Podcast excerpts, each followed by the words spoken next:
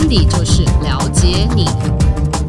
欢迎收听温迪就是了解你，我是温迪，我是路人甲。生命灵数一到九号人在什么样情况下会被诱发外遇的最后一集，我们要来讨论的是生命灵数九号人。在进到内容之前呢，请大家确认一下你是不是生命灵数九号人。我跟大家分享一下生命灵数的正确算法，就是你的西元出生的年月日全部的数字加总到最后的个位数，你就是那号人。以温迪姐的出生年月日当例子，我是一九七九年十月二十九号出生，我就会把全部的数字加总到最后我得。出来的是三十八，那因为它不是个位数，所以三再加八，那得到的是十一。它也不是个位数，所以一再加一等于二，所以温迪姐就是二号人。我们来看一下九号人，我当时的选的影视剧代表。是三十而已的王曼妮，加上婚词离曲的男嘉宾，还有三十而已的许幻山。大家会觉得我挑这三个人 有什么关联性吗？路人甲一开始看到我准备的这个内容的时候，我不太确定。你看到九号人物写这三个，你有没有什么想法？他们三个人有一个小小的共同特质，他们比较容易在关系相处的时候出现这种悲剧男主角或是悲剧女主角的状态。他们会打悲情牌。大家还记得王曼妮，其实在谈恋爱的时候，在前期的整个人设形象当中，就是一个对于北漂这件事情以及他做的工作，他想要能够一要成为一个不同阶级的人的这个人设。我不确定大家有没有印象哦，就是或者是你们看三十一，如果有的话，你可能大概。知道文姐姐在讲的是什么？婚词离曲的男嘉宾，他一开始的时候其实是因为上一段感情分手，所以他在整个悲伤的过程当中，他开口了，跟那个海伦教授说：“我现在很自私，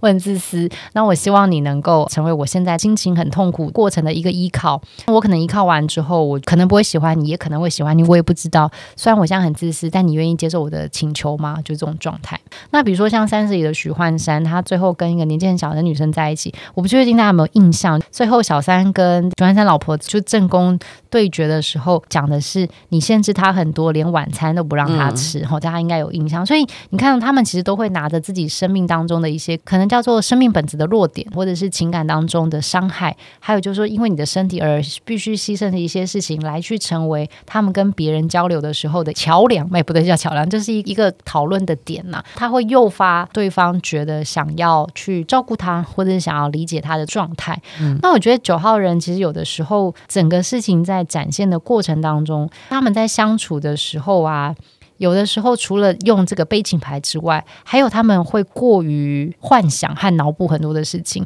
再讲回来，三十而已的王曼妮和三十而已的许幻山，他们两个都非常显著的会自行脑补很多的事情，幻想啊、想象啊，跟觉得那个的快乐是能够让他觉得是足以支撑他去谈这段感情。九号人在谈恋爱的过程当中会过于自行脑补，然后你就会失去某。某一些过往的叫做理智判断，你就会一直觉得说这个人是好的，这个人是对的，我一定要跟他在一起。但其实如果分开之后，或者是理性一点的时候，你回去看说，就是你真的会知道对方没那么合适。可在那个当下，其实九号人很难绕出来。九号人对于自己的爱情选择其实蛮坚持的，特别是王曼妮是一个经典。生命灵数九号人遇到什么样的情况比较容易被诱发外遇？这个时候就讲的这个诱发外遇对象，我觉得比较能够对应的是三十而已的许幻山，因为九号人啊，其实是一种大爱型的，他会觉得说他的爱啊，或者是他的这些陪伴，一开始他都是觉得先帮助别人，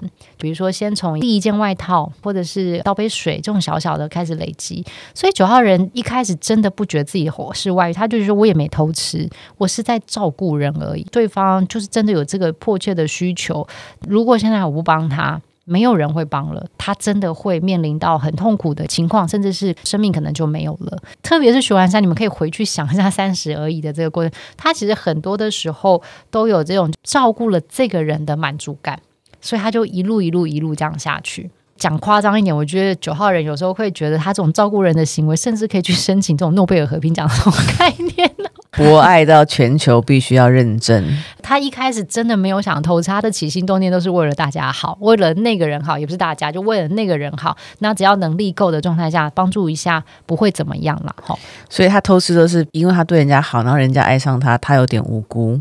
哎，他们是这样想的，开始就会觉得说，我就是抱持着为了你好，我没有图什么啊，是对方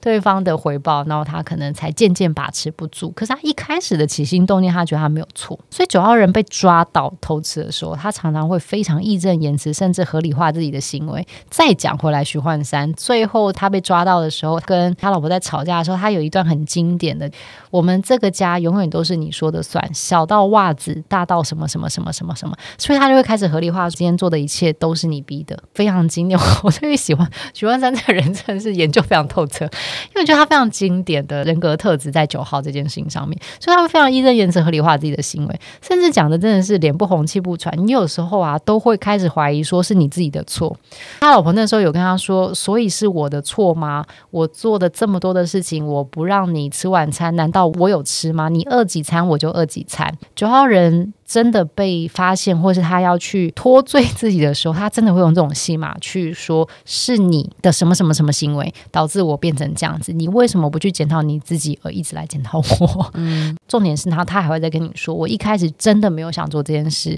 后面失控了。但我的起心动念，你要相信我，我没有想要跟他偷吃，或是展开任何不应该要有的关系。”嗯，这就是九号人会让人家觉得有时候会很气。你会觉得你怎么得了便宜还卖乖，用这种语言逻辑来去为自己脱罪。所以有的时候，其实当你在面对九号人这种很义正言辞的时候，其实最让另外一半伤心的反而是这种特质，他有的时候检讨的过程反而变成是来检讨你。虽然他有在认错啦，可是那个检讨的过程其实是非常伤害另外一半的。觉得就是要跟九号人说，你如果已经有另外一半了，别人要不要被照顾那是别人的事，你应该照顾你的另外一半就好。如果你的另外一半是九号人啊。要多一点点关注他的生活，比如说，可能你发现他钱的花费，或者是没有是时常性跟必要性的支出的时候，你要开始去思考说，诶，他帮了谁？帮的这个人。的原理原则对吗？哦，对方的想法跟他们中间会不会有一些暧昧的关系？所以也是，